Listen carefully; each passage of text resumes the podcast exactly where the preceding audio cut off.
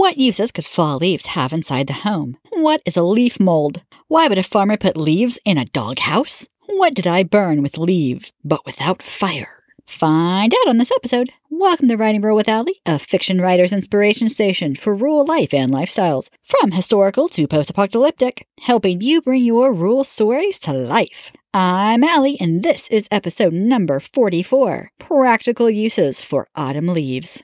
Stick around to the end to find out all the ways things could possibly go wrong. Now, let's get into this. It's autumn here in my part of the hemisphere. And that means fall leaves. If you live in the city, you might be raking them up to get rid of them. If you live in the rural areas, you are likely wondering what monster is trampling into leaves, only to find out that it's a couple of little squirrels playing. Many people fondly remember jumping in piles of leaves as kids. However, fall leaves have many other uses. Today, we will cover many of them. Historically, leaves were gathered up to use in the compost. They are high in nitrogen and calcium, two things most garden plants need. They also attract earthworms and other garden beneficial organisms. Worms are very good for the garden as they help the soil to better absorb water. Their burrowing can make minerals available to plants where it would not be otherwise. They break down organic matter such as, can you guess it? Leaves. They eat leaves. Their poop is a type of fertilizer, and you don't even need to pay for it. However, leaves such as walnuts and eucalyptus have a natural herbicide. If you add it to your compost, it will have detrimental side effects to the seeds you try to plant in the spring, and they will not sprout as many as they could otherwise. A variation of this is called a leaf mold. Basically, it's a pile of leaves that is left to decompose in a single spot until it turns into compost. Uh, this is a slower process and will take at least one year, sometimes even longer. The length depends on the pile size and the weather in the area. It isn't hard to do, and frankly, I've done it several times on accident. I may have forgotten to place the kids' leaf pile in the compost after the snow came. Compost pile is specifically for food waste or even poop. Sometimes. That will help garden plants. While leaves can be added to the compost, a leaf mold is only leaves.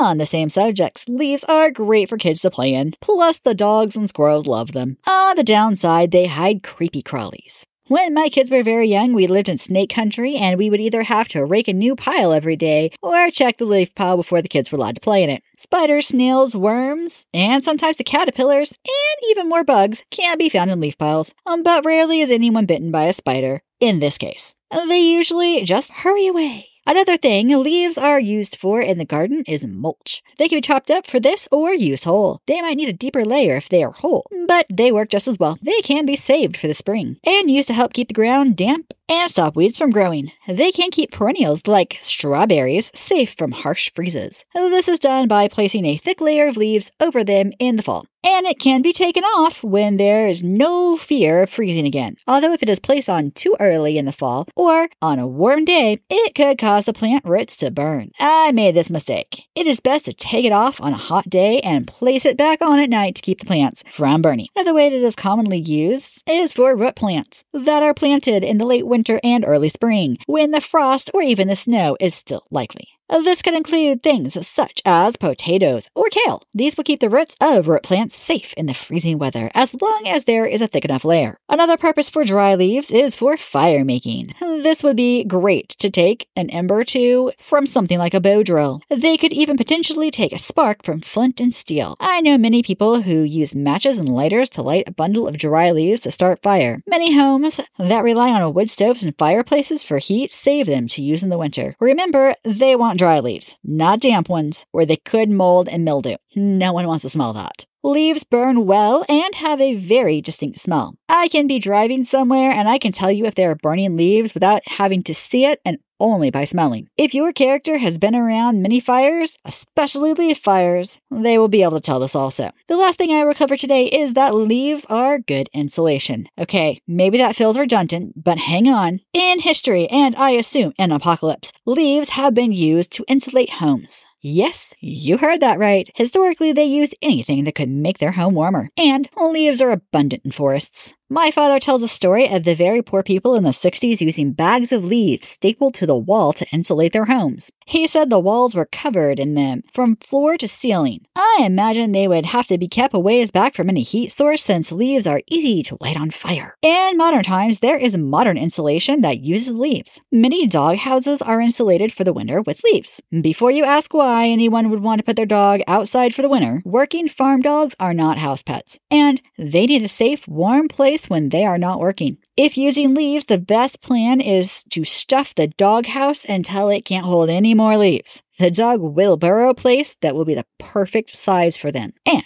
it will be extra warm. There is also a survival hack that covers insulation and fire starting. If your character is lost in the woods for whatever reason, they can fill their jacket or even their shirt with fallen leaves. This will be insulation for them. Also, if they need to start a fire, but the ground is wet from the rain or dew, that's okay. They have leaves that are already dry. They can use them to help start a fire. Fun fact sugar maples are considered North America's most beautiful fall leaves. They could be yellow, burnt orange, or red. Now, for everyone's favorite part, what could possibly go wrong? Well, let me tell you. Likely to go wrong? Your character's child, or maybe even your character, jumps into a pile of leaves only to find a snake in the pile with them. Also likely to go wrong? Your character tries to make a leaf mold, and when the wind picks up, half or more of the leaves blow away in the wind.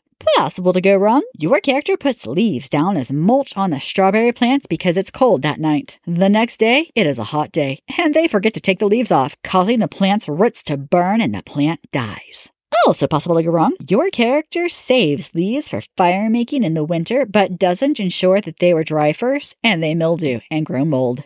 Unlikely to go wrong. Your character is playing in a leaf pile and suddenly starts sneezing and can't stop. While not common, dead leaves can cause flare ups of mold allergies as they decay. Also unlikely to go wrong, your character adds a lot of walnut leaves to their compost. After using it in the garden, the natural herbicides of the leaves kill all the seeds that they were trying to grow in the garden. Improbable, but still technically in the realm of possibilities. Your character jumps into a leaf pile, only to find a timber rattlesnake in the leaves. This could be deadly improbable, but still technically in the realm of possibilities. Your character insulates their home with bags of leaves. One day, a spark pops out of the fireplace and catches one of the bags on fire. It quickly spreads to the other bags, catching the whole house on fire. You can find this episode's show notes and helpful links to learn more on my website, alleyhart.com. That's A L L E Y H A R T.com. Thanks for listening. Subscribe and follow for more episodes. Connect on my YouTube videos by dropping me a comment. A new episode comes out every Monday. Until then, happy wordsmithing.